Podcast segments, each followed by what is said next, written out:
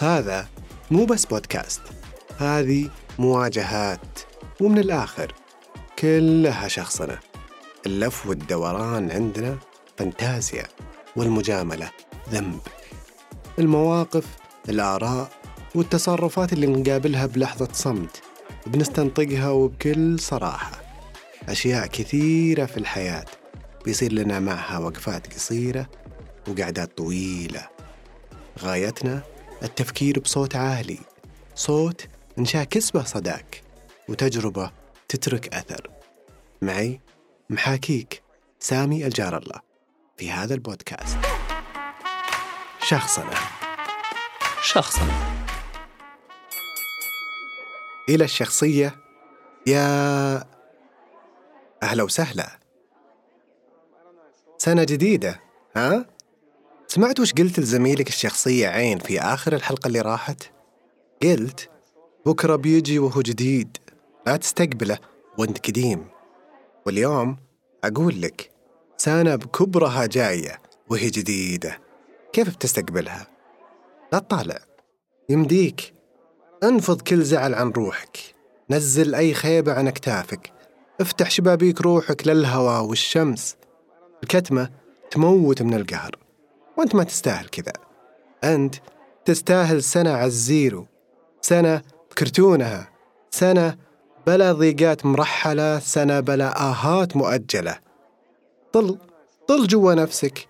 تشوف كل شيء يخليك منزعج أو حزين مشكلة.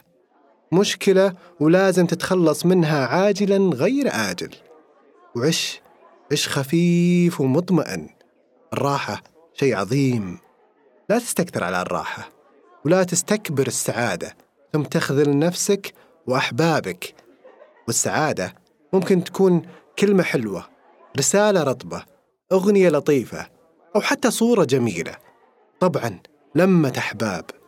بادر بادر ولا تتردد. تدري التفاصيل اليومية الصغيرة قادرة تبني سعادات كبيرة وعلى مدى أطول حتى التفاصيل الأصغر. ممكن تونس وتصنع يوم بطولة زي لما أحد يعلق. جزمتك حلوة. أعجبني الفيلم اللي سولفت لي عنه. يا حظنا فيك.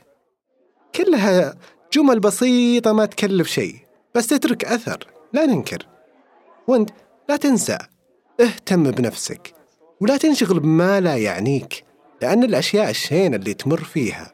والناس السلبيين لو سكنتهم ذاكرتك بيحتلونها وياكلون من عمرك ويشربون راحتك ويقعدون على قلبك. وعلى قولة آرنست هامنغوي السعادة صحة جيدة وذاكرة ضعيفة.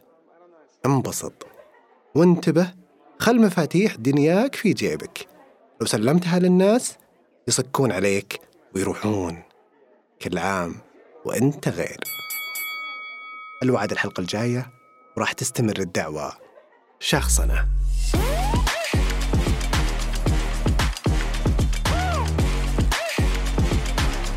شخصنا. شخصنا.